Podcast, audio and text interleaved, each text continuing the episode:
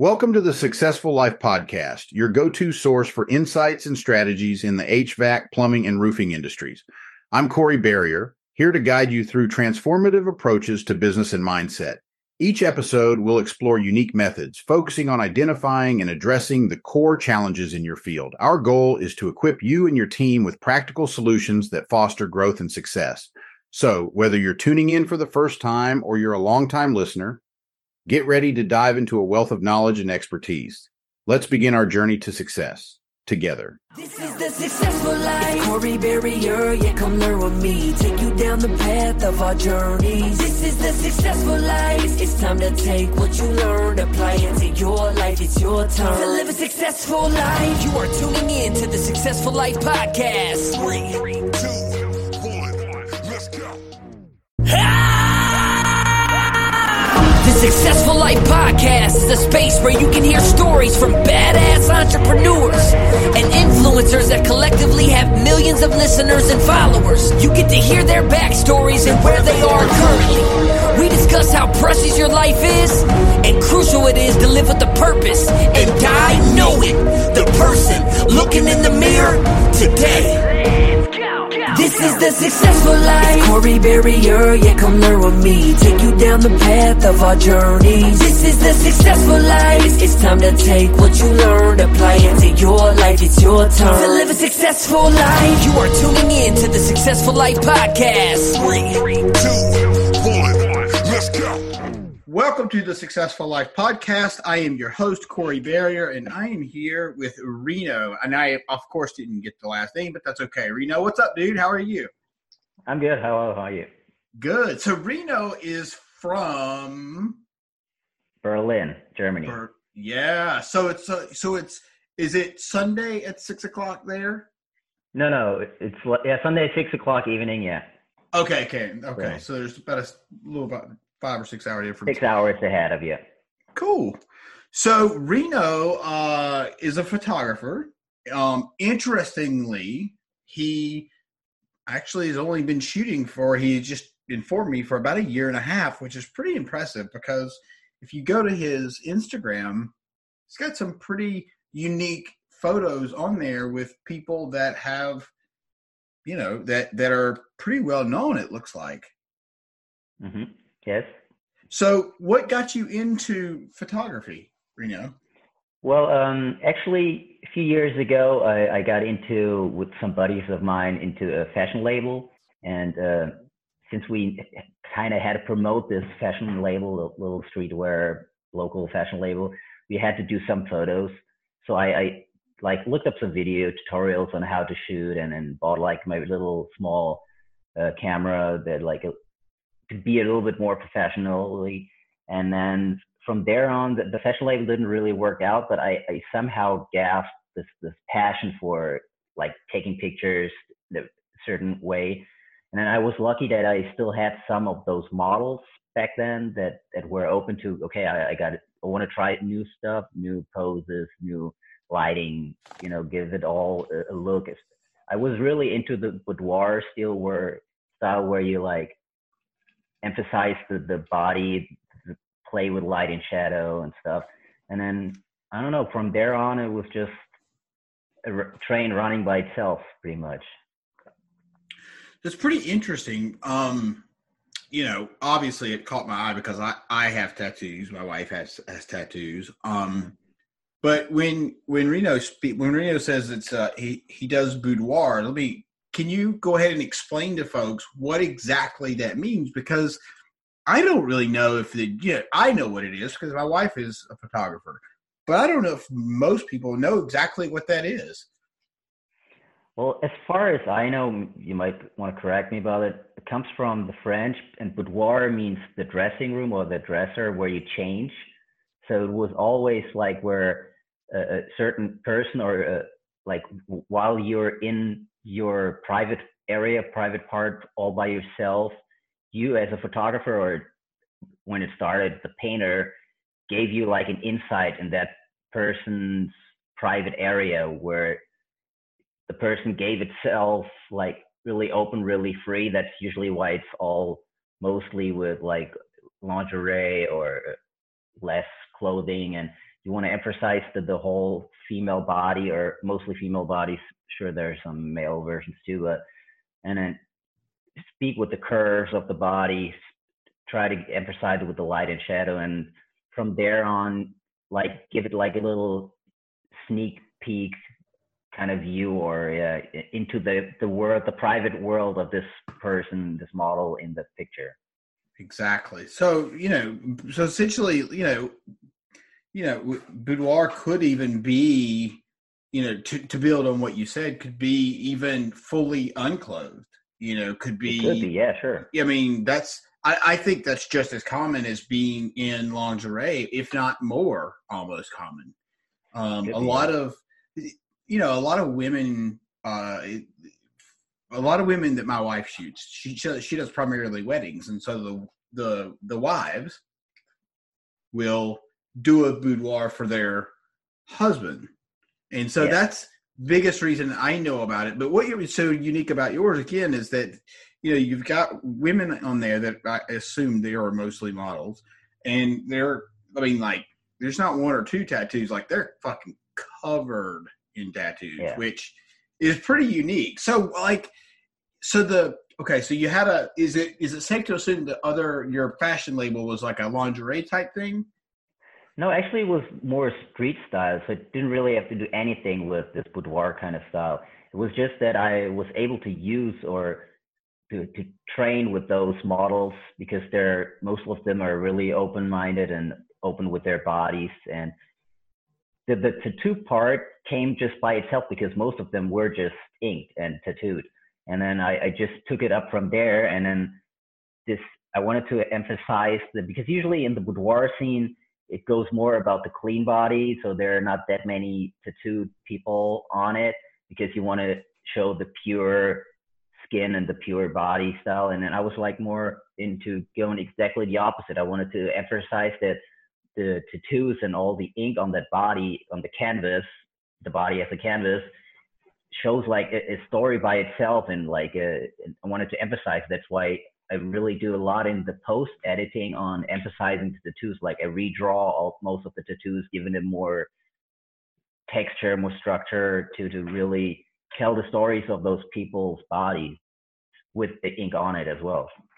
That's wild dude. Like so you know what who was your um how, how did you get your first person? Because you know, I I can only fathom that it's a bit challenging as a male. Not now because people know who you are, but going into this, that's got to be a tough sale, right? If you uh, you it sounds like you had a bit of a, a, a way in, but somebody just starting out, like if let's just say me for example, who I don't do photography, if I wanted to start out doing photography, this certainly would not be the best place to probably start because the likeliness of having as much success as, as you've had is not very good because you gotta i mean you're a photographer you have to be able to trust that person especially in the line of work that you're in because you're having uh, ladies primarily expose their bodies in front of you and being very vulnerable and yeah.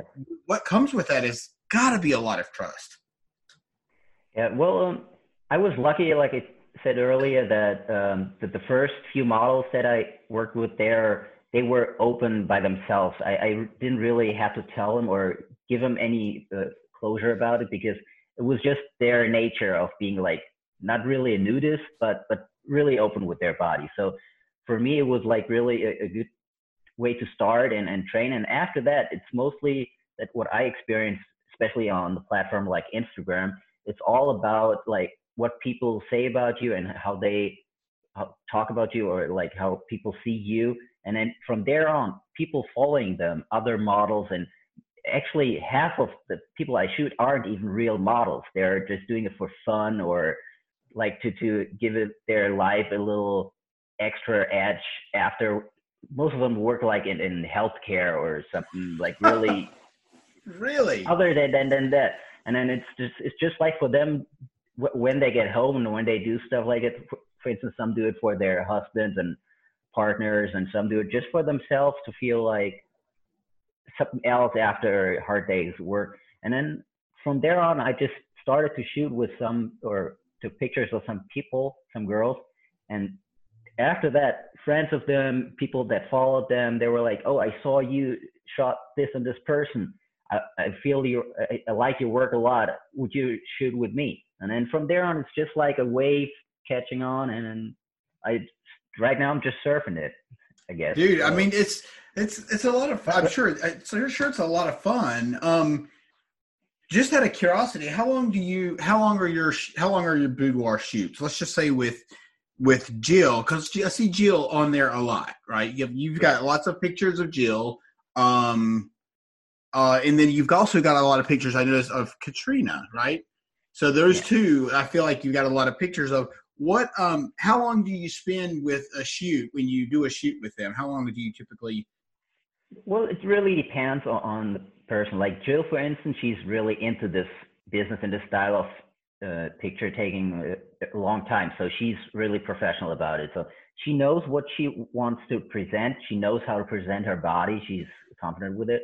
So it goes really fast. Like we take like 20, 30 minutes for like a one set and then you go up to the next. And then for instance, uh, I did her calendar. I shot her calendar last year and we took just four hours shooting a whole calendar, which was really amazing for like taking 12 different scenes in, in different locations. We had like this, uh, studio that we rented. So if if you're also the longer you work with somebody, you exactly know how to get them, how to set your equipment up to, to be at the right shot at the right time. And I'm actually uh, not even the photographer that takes like three, 400 pictures of one set. I have like my 30, 50 pictures tops when it comes to one set. And then it's got to be in there. I don't, I'm not like shooting instantly like flashing it all the time. So, and then with some other people that are like new, more new to this business, sure, you got to take your time. You maybe like half an hour, 45 minutes for one set. And, but in the main part, I barely shoot longer than three hours straight because I, I feel like after this time, the people get sort of exhausted and, and tired of, of this, this style. And then it's better to like shoot another day for another two three hours than to have like an eight or nine hours I, I don't even think myself I could hold up that long to to be focused and and creative at this time, you know. Yeah, I guess that does make sense. Uh, yeah, that definitely makes sense. And I and you know, you said something super important. You said, you know, as more experienced people that you shoot with, you know, it does make it easier because they do know exactly how to turn their head. They know how to look at you and they you know it's my wife talks about it all the time you know when she ever when she shoots models with, with if if a model is getting married she i mean it's it's so much easier for her to shoot that person than it is try to shoot somebody that's never been shot you know that's never been hmm. uh in front of a camera so to speak.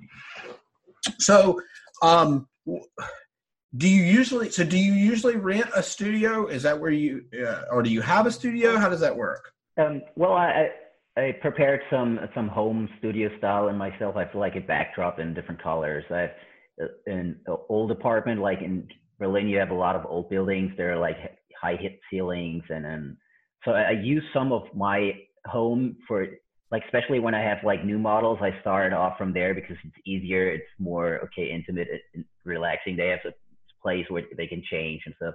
So it's easier. And usually starting in front of a backdrop, it's easier because you're focusing on the person. You don't have to deal with so much. Okay, how's the lighting of the back? How's the arrangement and stuff? It's easier for them to get like warmed up. But sometimes I just go to the people themselves if they're they have a nice place at home, and because I think you always find a location to work with. As long as the the most important part that I think in the shot is always that the, the person itself feels embraced of themselves and feels uh, strong with themselves about their body and their appearance and you know. And then the rest is just sort of like a snapshot of, of that moment they, they they feel.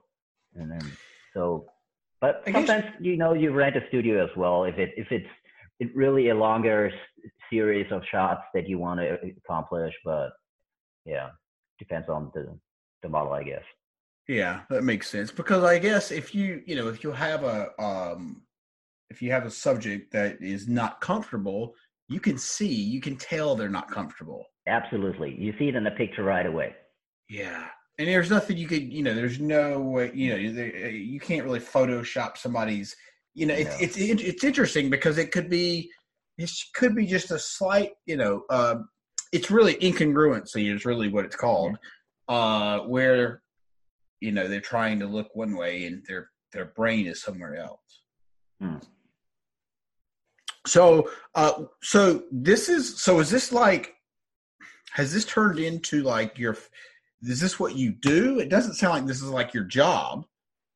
Um, right now it is not, but I see myself more and more get into it. I right like in the first year I did a lot of TFP shoots, like time for picture it's called, where like you take the pictures, the model doesn't get a doesn't get paid by money, they get paid by the pictures that you take. So it's usually a, a starting point for starting models as well as starting photographers to get into the business to see all it goes. But right now, I see myself as more and more. I have like regulars that I work with that they use the pictures for other than Instagram, other platforms, or they do a calendar, for example. And I get paid obviously for stuff that is not just for promotion. And I see myself more and more getting into it.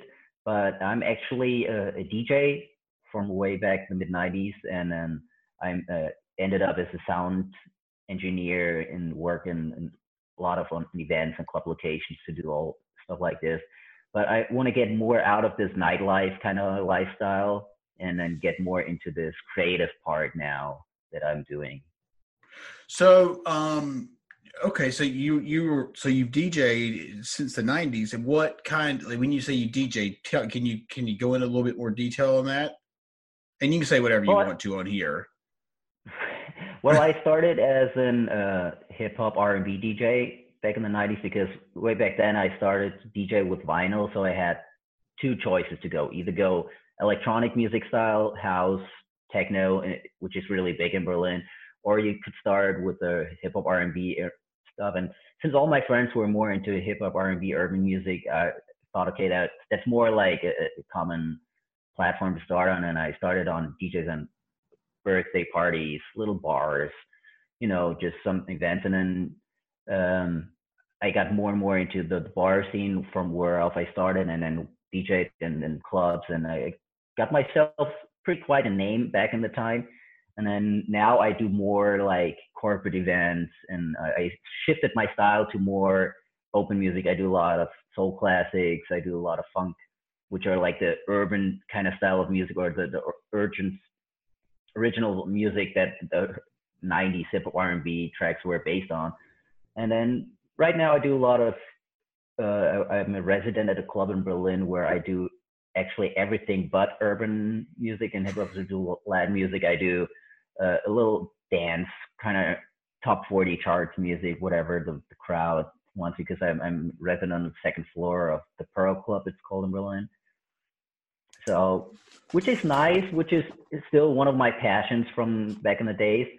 But I see myself now getting older that working every night in the club is not not really my my future anymore. So I, I see myself more with the creative part about taking pictures and I feel more happy about when I do this stuff now than DJing, which is still nice and still my passion. I won't deny it, and I'm probably still going to DJ till I die for a little bit just to keep it spinning. But time changes, so it does yourself, I guess. Yeah, for sure. So, um, you know, I used to, I remember back in the day, I would go, I would listen to like Sasha and, and John Digweed and Paul Oakenfold. And I know you know those names. Yeah. Um, God, it was such a fun time. That was a, that was a, I, but I did not know, I did not know that Berlin was such a big, like, um, house slash, didn't, didn't you say like house and Yeah, house electronic, especially electronic music itself, like especially like a lot of techno was really big in, in, in Berlin, especially in the 90s. and still is. We have actually a really big underground techno electronic scene, minimalistic scene, which is really, really big. And then Like, what do you mean? that- Can you delve into that? What do you mean by that? well, like Under- we wait- club, When you say underground and minimalistic, what do you mean? That, well, um, it's it's not like the the regular. It's, it's not like Avicii or like David Guetta music that they play, like which would be like the house that I guess or electronic music that people regular people know about. Over here, they they're really more unknown artists and, and really a little bit stronger, a little bit tougher from the sound, kind of like. And the clubs over here, the the rave clubs, they they start, for instance, on uh, Friday night and they don't close till Sunday evening, so they go through all the time. But that's that's really common for some of the bigger clubs, and and or like they they do like an after hour on Sunday at 12 noon which is like crazy for, for other people coming from other clubs. You go to this one techno club and then you do an after hour during the whole Sunday day time. So wow.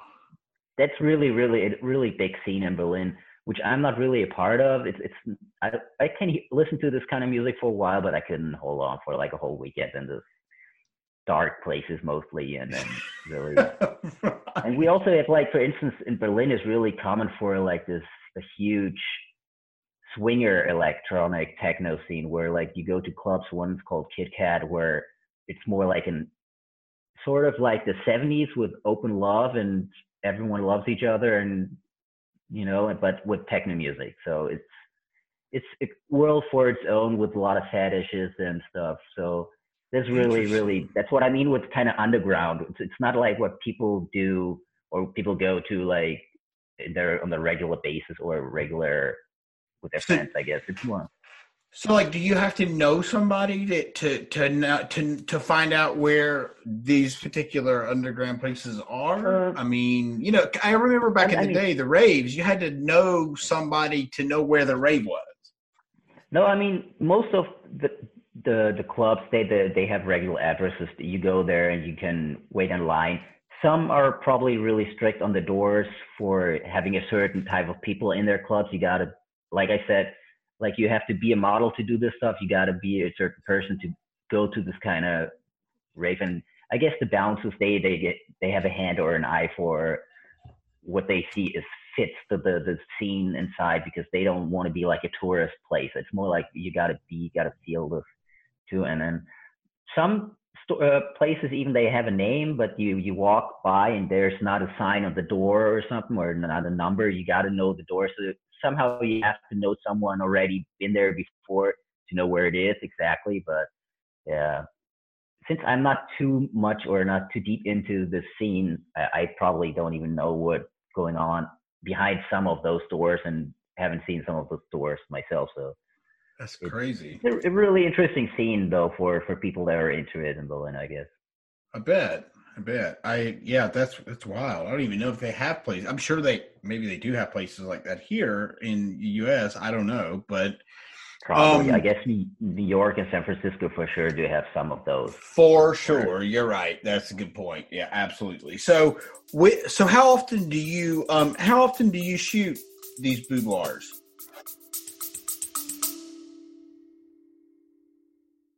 This episode of the Successful Life podcast is brought to you by Housecall Pro. Whether you're looking to streamline your operations, reduce paperwork, or boost revenue, Housecall Pro is your all in one business solution. Transform your business today with essential tools and support designed to drive efficiency and deliver exceptional customer service. To learn more, click the link in the show notes. Well, it really depends on, on, on the time I have myself and, and also how people are interacting. Right now, since this uh, COVID 19 thing is going on, sure, people are like a little more reserved and then stay at home a lot. And you try to like, okay, keep, give everyone their space. But before that, it's, it's not really a, a where you can say, okay, every month I have like four or five people. Sometimes the month is packed because everyone is like really open to do new stuff. And sometimes you have a month where like, like for instance, Jill, I do a regular work with her regularly. So we see each other at least twice a month. Yeah. Because I do stuff for Instagram for her, but I do also stuff for her on other platforms where she hires me as a photographer. And I have some other models as well, or some other girls as well that, that hire me for not my ink boudoir kind of style, but for other stuff, as a regular photographer, for pictures they need for their platforms they're on to have content going on there every month. Sure. It's hard to tell. There's not right now. There's not really a, a number you can say every month, but I guess it will eventually come more and more to it where you have like every weekend, for instance, or right now I do actually shoot more during the week since I DJ on the weekends, so it's, I'm, I'm more exhausted on the weekends to not that, really feel like.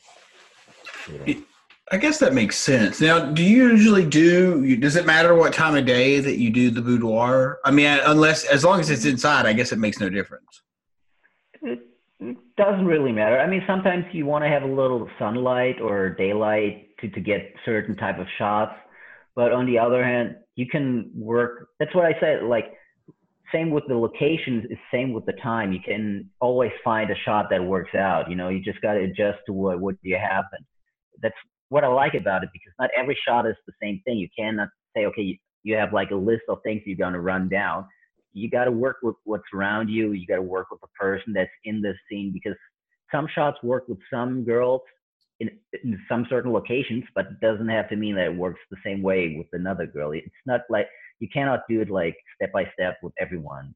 You gotta just feel the, the, the area, feel the person, feel the mood that's going on right now, and then just try to capture it. That's why I said it's, it's more like a snapshot kind of feeling you want to create. Because too much emphasis on, on like how they pose, how they do stuff, it's always going to be way too artificial in the, in the end, in the picture of the look. So it has to be. That's why I say you got to feel it. The girls got to feel it themselves to present their feeling that I'm just going to capture at that moment. That's yeah. actually what I think are the best pictures turning out in the end. And now, do you? Um, I I forget. Uh, I I don't remember if I noticed or not. But do you do you usually just shoot one girl at a time, or is there? Um, I did a few girls on girls, how they called, and and I did a couple shoot where where they they asked me whether it's be okay if the the boyfriend is also in the shot. Um, I tried a few times, but I, I right now I feel myself it's it's sometimes really overwhelming or difficult to get two people at the right mood and the right position at the same time because they got to click somehow. You cannot put two people together in this certain type of pictures where because they they have to have a feeling about themselves and together to work in the picture, you know. So if it's like, for instance, two friends, girlfriends that work together. That works out usually fine because they know each other.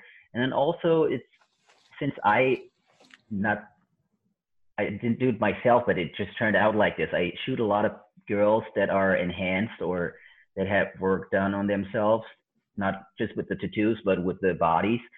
So it's um, also really difficult to have because none of those are alike, even more more different than, than I guess regular people. So you got to work out some some girls that are enhanced but not on the same level, for instance.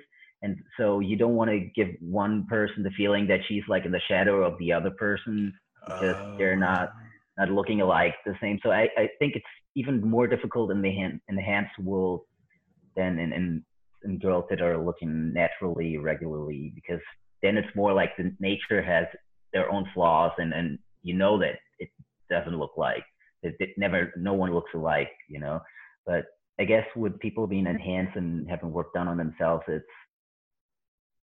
this artificial kind of look they have on themselves. It's it's you kind of like when you look at it it feels like they're more different if if they worked on themselves.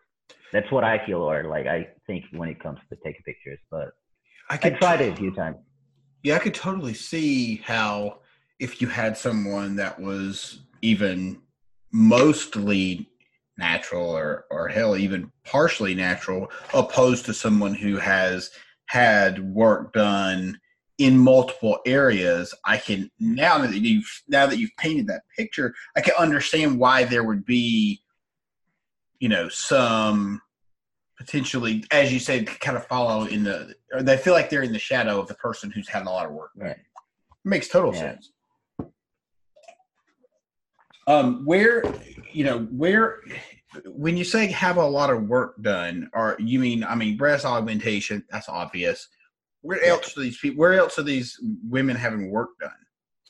Well, um, like breast enhancement are there like the most common thing. I mean, over here now in Germany, I don't know whether it's the same in the U.S., but it's it used to be like a really uh, a bad thing if or like people talked about people having done breast and, and enhancements, and right now over here it's more like being a common thing now. Like everyone does it. Like the, the the regular girl from next door does it because she just didn't feel well in her body and way back, I guess it was more like, okay, you did it because you had to do it for work, for instance, if you're in the adult industry or some other stuff, you did, did stuff like that to get more work done, uh, work uh, to work for. And then right now, that's why I'm trying to take even more pictures of those people, not even just only being tattooed, but also being enhanced, because I think even though they did do stuff on themselves or did do work on themselves, they still have a, certain look that is obviously not as natural as a regular person is, but still a, beauty kind of look to themselves. I mean, achieving what they were thinking or looking for to look like. And then I'm just trying to take the show the world that those women still are beautiful. I guess for some people they are not because they did do so much thing, but I think we have to be more open about that not everyone wants to look like they, they started to look like. It's, you got to be open to it, okay, to accept that some people just want to have a certain look and it's totally fine to have that certain look. I mean, you, you like it, you don't like it, it's totally up to you, I guess, but you still got to be open to accept those people, how they are looking right now and how they feel even more beautiful looking like this. Yeah, for sure. Right. So, you know, you mentioned the. but yeah, but getting back, no, no, but getting back to your answer, uh, question about like what else they they do, uh, you know, filling up their lips is usually a, a, a common thing they do right now. With like, uh, they some do uh, Botox in their uh, filler forehead and, and filler stuff, Botox, you know, so face stuff, cheeks, face stuff. Um, butt implants are getting now more interest, or not not really implants. A lot of people they I don't know really how it works, but you kind of you beef up your body to get more fat, and then they subtract the fat from your waist and put it in the butt. There's some certain surgeries. This is getting more common now to get this like really peachy kind of butt look. Interesting. Getting, yeah, that, that, that's actually I've seen that being done by on a few models that I work with now. So um, those are like the, the new things coming. But I guess facial enhancement, like nose job. Yeah. Yeah. Which I think is fairly normal. Regular now. Yeah. Yeah. So let's go back for a second. So, uh, okay. So when you say they beef up, can you, uh, is it okay if you were to tell me some of somebody, so, do people care if, if, if other people know they've had work done? I'm guessing the people that you shoot could care less.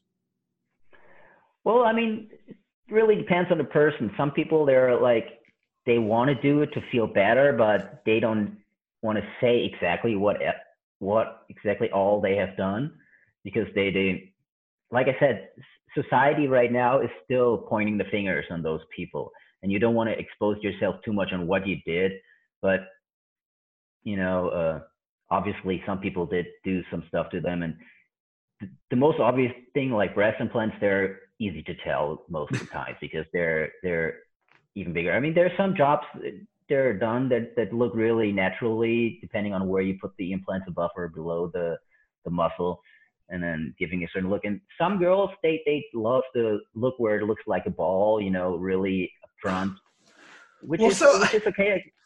Yeah. So my question, I guess, is this is the part I've never really understood why a woman would have breast implants so their breast looks natural. I don't really understand that because well, the well, whole point actually, is to make them look bigger and to look exactly.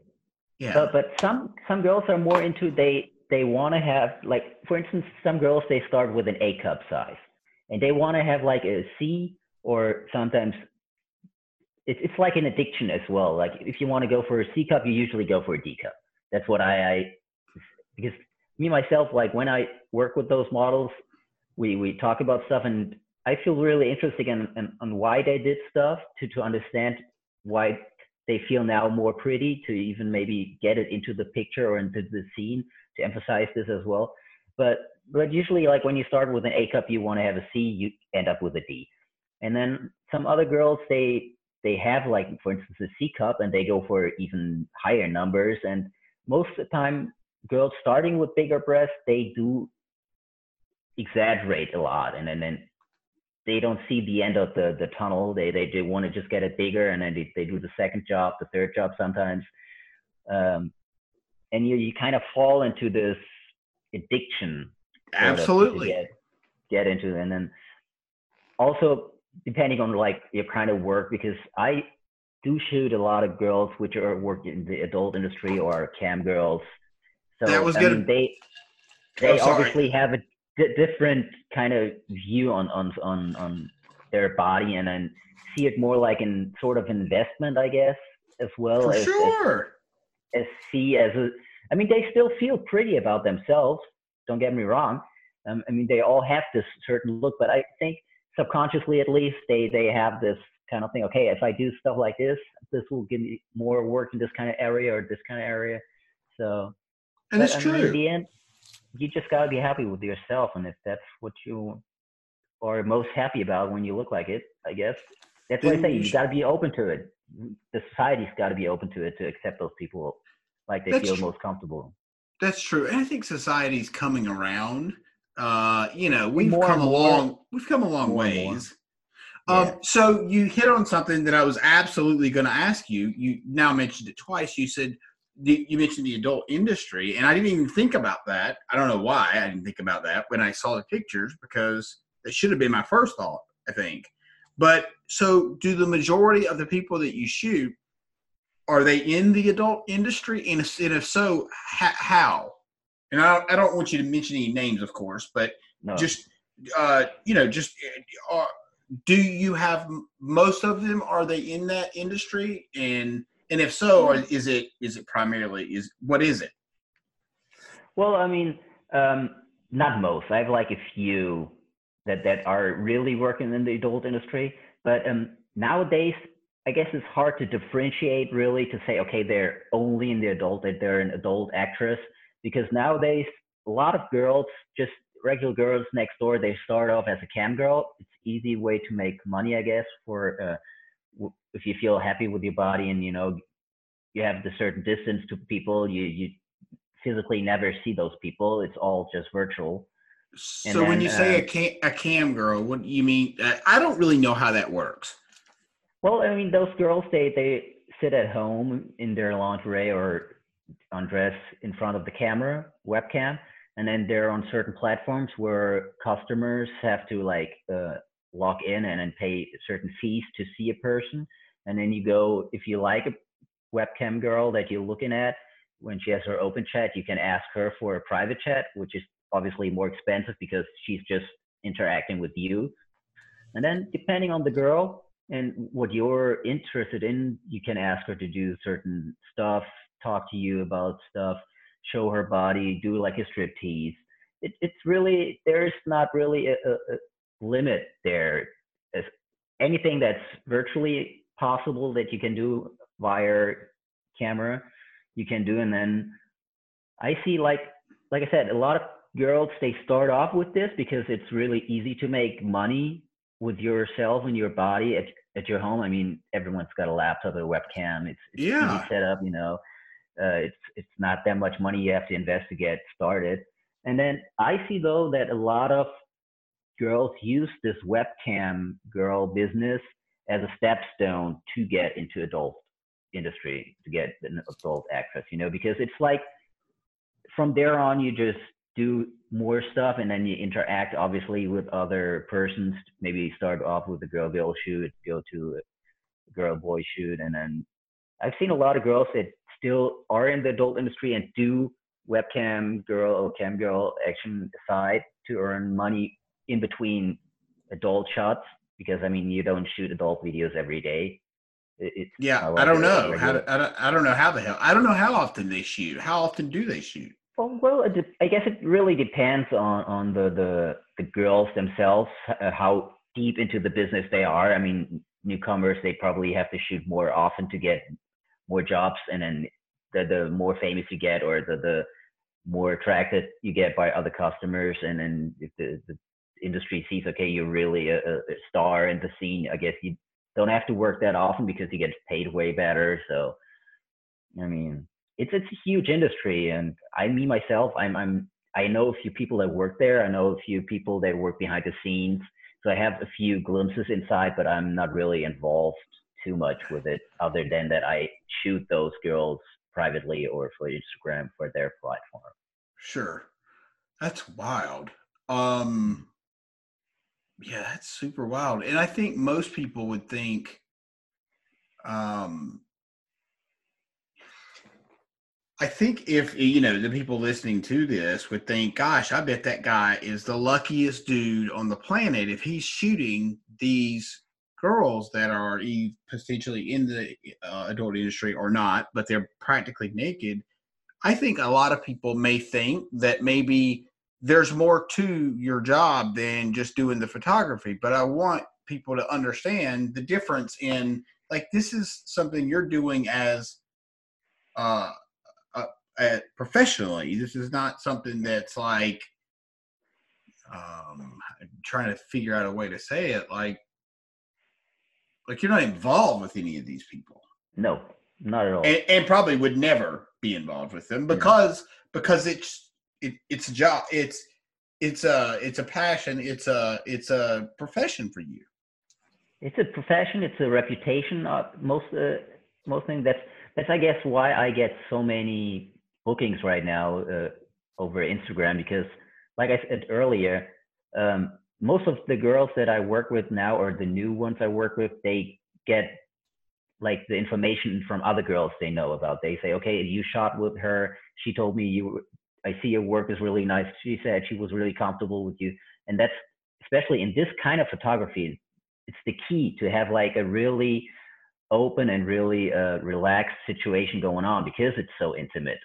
Yeah. The parts that, that, that I shoot with. And uh, for me, it's really, really important that the, the girl, the model feels really, really uh, relaxed and, and confident about everything going on. And for me, at that moment, actually, I mean, I get a lot of even buddies of mine or friends of mine saying, "Oh man, you got to bang so many girls while you do it."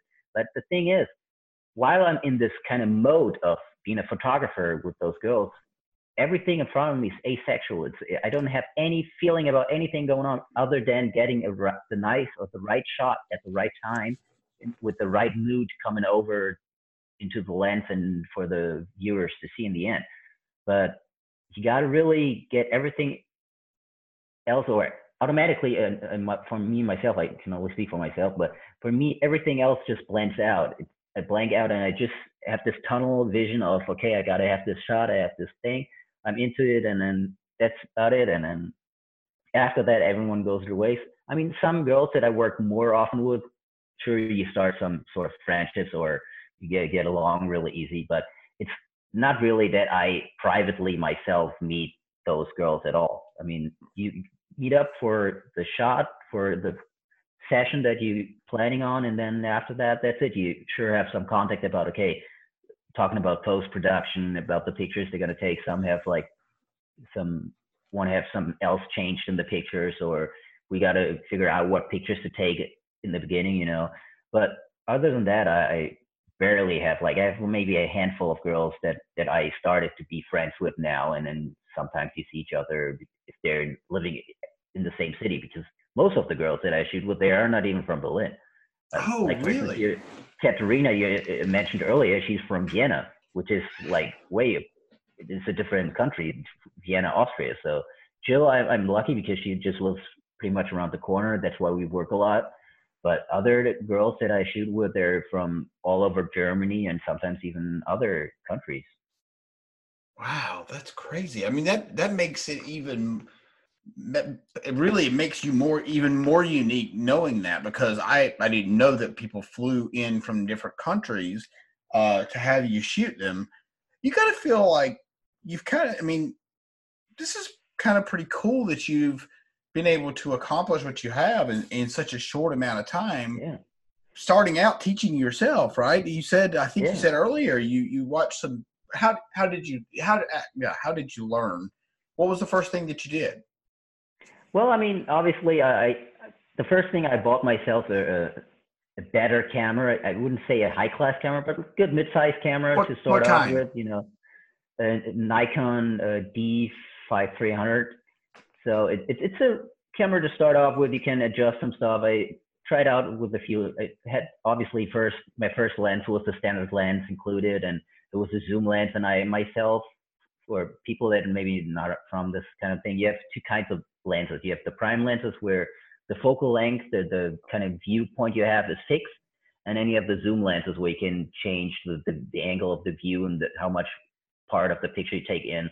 And I really, early in my time when I started off with this, I felt more comfortable with prime lenses where you have just one focal length, whereas 35 millimeter was my, or it still is my go-to focal length for the, the type of view I'm taking. It's the most natural for me. And then I just started taking pictures and in the beginning actually it was like you tried to say earlier it was really difficult for the fashion label we did to get some girls to, to do some photo shoots because it's all kind of creepy. Okay there's the guy asking hey you want to take some pictures for my fashion label? I mean it's me myself i would feel creepy to listen to this but in the end it turned out that some girls felt happy with it. And then also like instagram is this kind of really interesting platform where people see you and then they immediately interact with you. Not even knowing you yourself but just because of the, the pictures they see this work that you see way back with the fashion label but now with the, the photography as well. And then it all comes to the i guess the, the most natural way to interact. And then yeah i, I taught myself more and more. And then i was lucky to work with some models from the fashion label to just try out different lenses different views. Then I looked up some more video tutorials. I even did like a workshop class here in the Berlin City and some uh, photography store that, that does some workshops to, to get to know like I bought myself a, a better camera and went to Sony, bought the 7R2, Is that the mirrorless?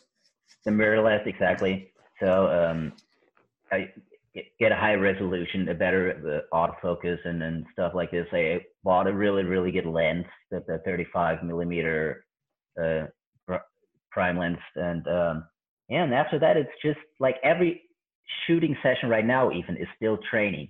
You learn and learn the more you shoot. Like for instance, when I look at the beginning of my Instagram feed or profile, it's a way different style of where I'm right now. Not only by taking pictures, also the post production I do. You know, you learn a lot, you do a lot of stuff, and then yeah, right now, and that's why I said earlier, I, I not right now. I'm still can't consider myself too much a photographer because most of the stuff I also do is just do it by heart. I'm not taking too much of okay. Now I have this distance to this person. I have to have this kind of focal length to have this kind of thing that's too much technical stuff I don't think about.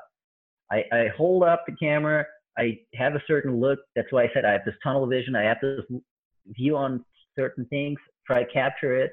And then some stuff you take pictures of, obviously you don't get right the first time. Some you can correct in post production. Some just don't turn out like you wanted them to be, like your vision in your mind was, your head was. But that, like I said, it's all training. You just got to keep on going, keep on going, and then evolve, and and then yeah, get Well, see, if you yourself. thi- to, So I wanted to. So you said you mentioned you know it's always kind of a practice, but if you think about your doctor's office, it's a medical Yeah.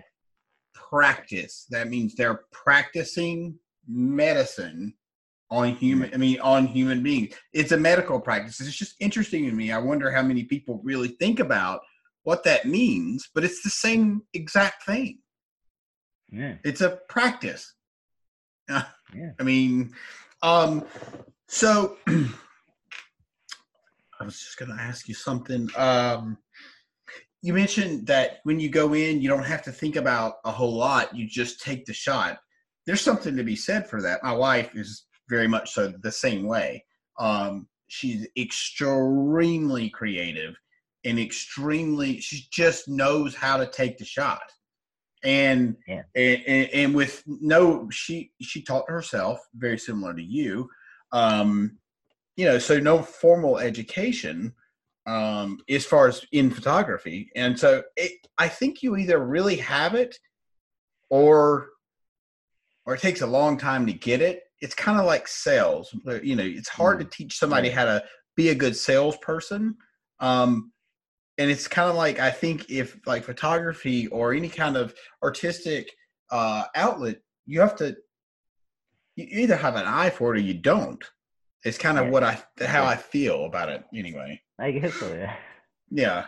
Um so what do you do in your spare time? What do you do what do you do for like for yourself?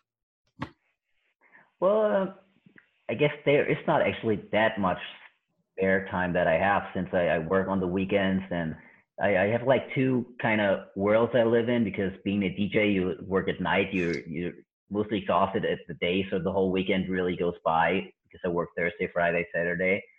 So uh, Sunday is more like a day you just gotta recharge your batteries, and then you barely do anything. I, I feel less creative even on those days, so I don't do a lot of work with photography on those days if I don't really have to.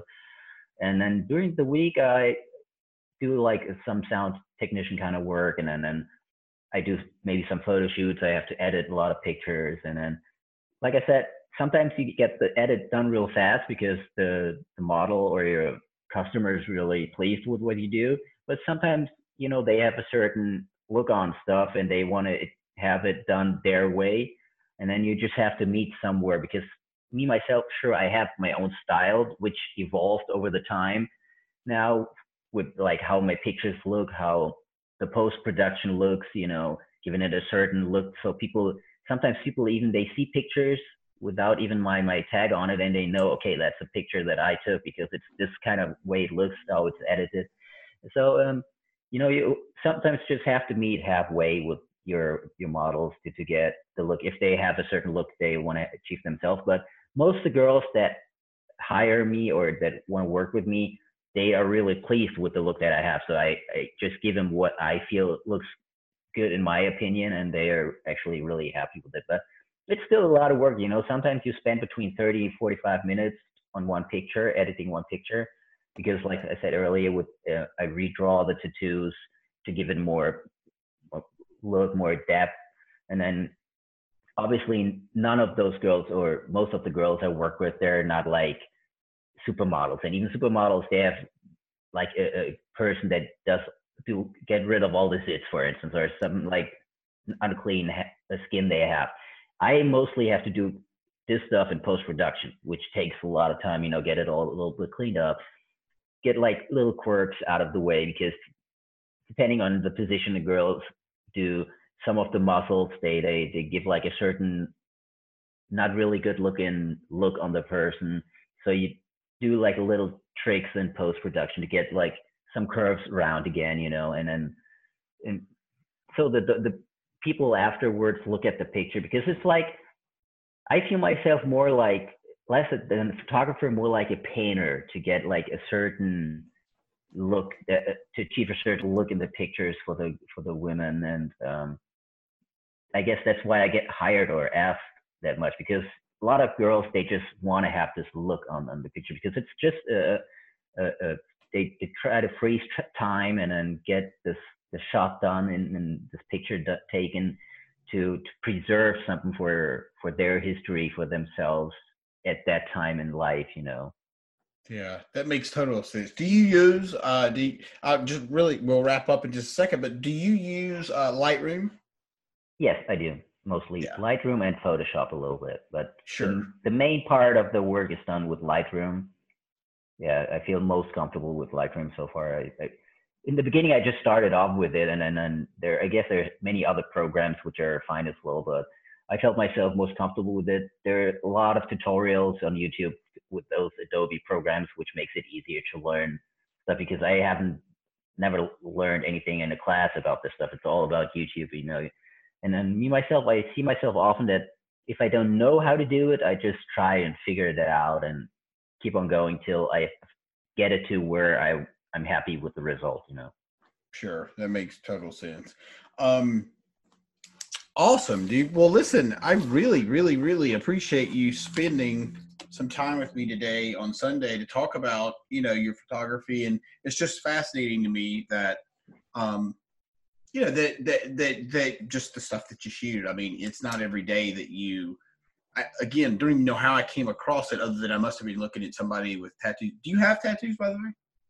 I have a few, but not as many as those tattoo girls. yeah, well, most people don't have as many as the girls that Yeah. you shoot. So, um, well, yeah. Again, Rito, thank you, man. I really appreciate you coming on. Thank and you for asking uh, me. absolutely. Just give me one second here. If you took anything away from this podcast, make sure you subscribe, leave a review, and go check out some other episodes on SuccessfulLifePodcast.com. This, this, this, this is the Successful Life. Thank you for tuning into the Successful Life podcast. We hope today's insights have ignited your passion and provided tools to shape your leadership journey. Remember, greatness is a journey, not a destination. Continue your pursuit by exploring more resources and insights over at CoreyBarrier.com. Until next time, keep leading, keep learning, and keep striving for excellence. Stay inspired, and see you on the next episode.